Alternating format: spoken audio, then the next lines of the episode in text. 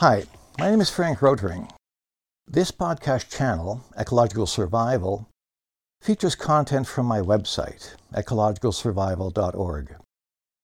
I'm deeply concerned about humankind's inadequate response to the ecological crisis, and I'm trying to correct this by disseminating my independent analysis and strategy. For more about me and my project, please see the website's About statement. If you're concerned about the ecological crisis, you undoubtedly know that four decades ago, Exxon scientists warned about, quote, potentially catastrophic events, unquote, from rising concentrations of greenhouse gases. You are presumably outraged that the corporation buried these warnings and then funded disinformation campaigns to prevent rational action. What you very likely don't know and are not outraged about is that 25 years ago, the Intergovernmental Panel on Climate Change, the IPCC, refused to specify dangerous levels of greenhouse gas concentrations. It then used the absence of these levels to ignore safe concentration scenarios and to base its analyses almost exclusively on emission scenarios. Because emissions are concentration additions, this approach was a key reason for the calamitous rise in greenhouse gas levels, and thus global warming, since that time. The painful truth, therefore, is that both Exxon and the IPCC are complicit in the existential crisis we face. However, the IPCC is the greater threat as our species contemplates its precarious future.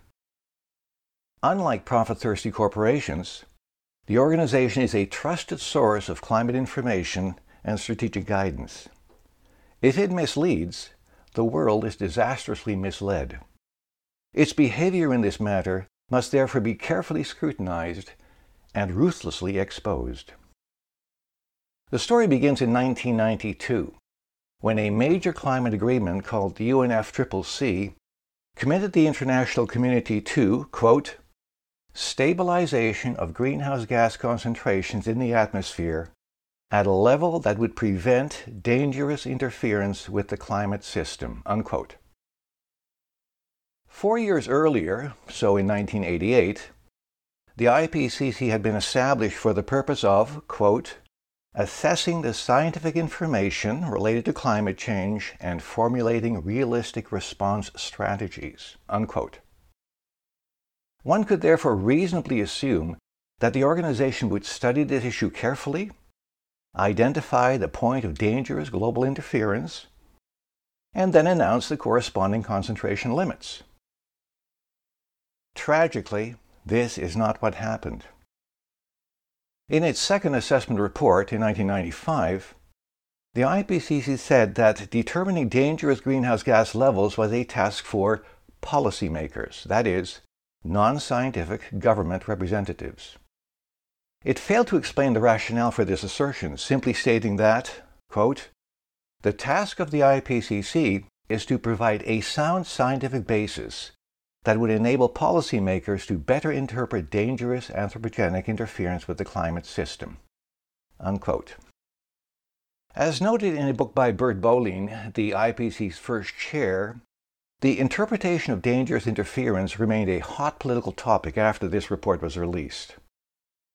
This is presumably why the IPCC, in its third assessment report in 2001, added several paragraphs of clarification, including these quote, Natural, technical, and social sciences can provide essential information and evidence needed for decisions on what constitutes, quote, dangerous anthropogenic interference with the climate system. Unquote. At the same time, such decisions are value judgments determined through socio political processes, taking into account considerations such as development, equity, and sustainability, as well as uncertainties and risks. Unquote.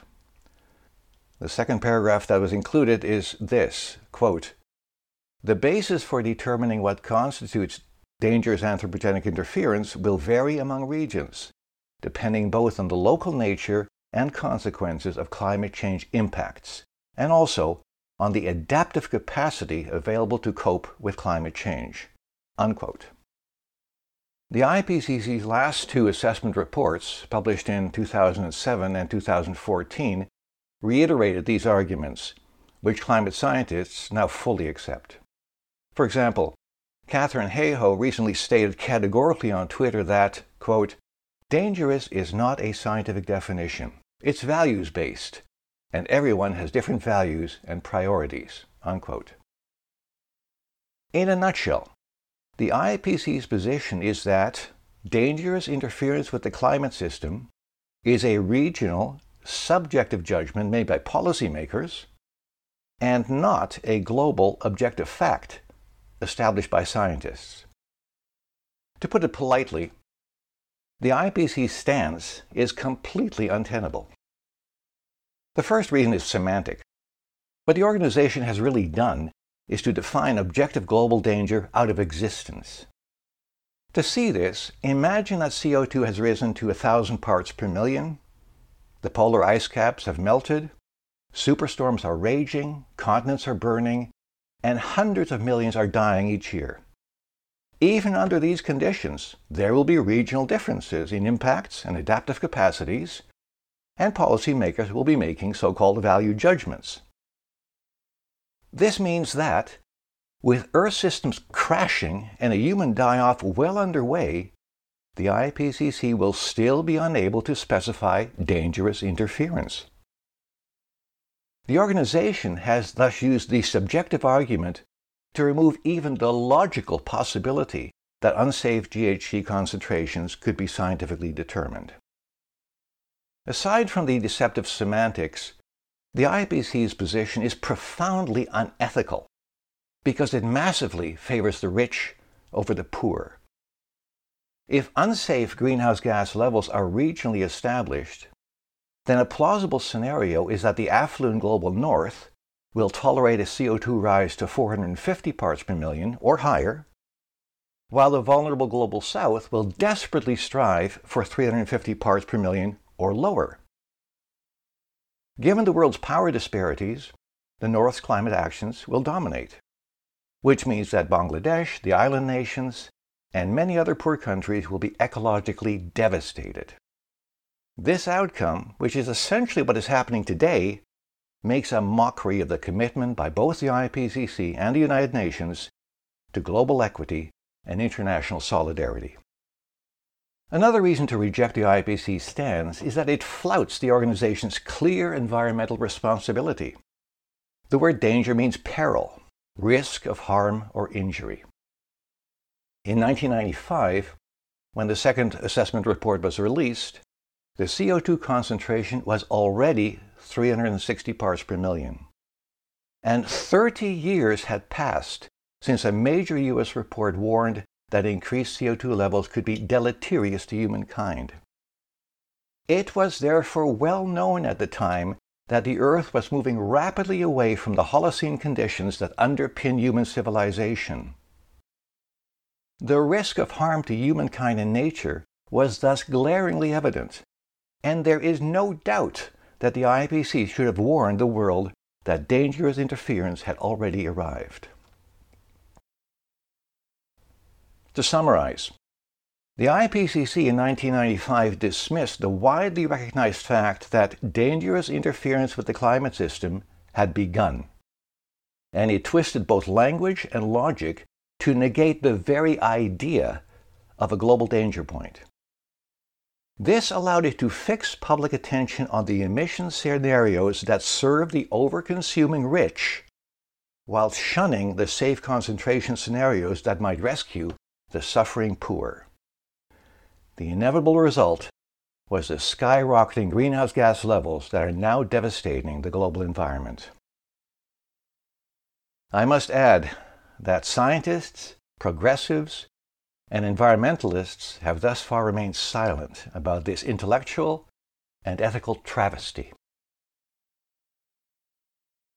The above is highly significant because it causes the standard climate story to collapse like a house of cards. This story is that because dangerous interference is subjective, safe concentrations can't be scientifically determined, hence all we can talk about are emissions, So the best we can do is aim for net zero emissions while concentrations continue to rise.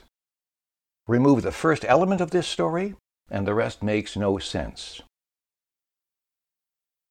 What all this means is that the IPCC has for decades based its reports and proposals on what is essentially a lie.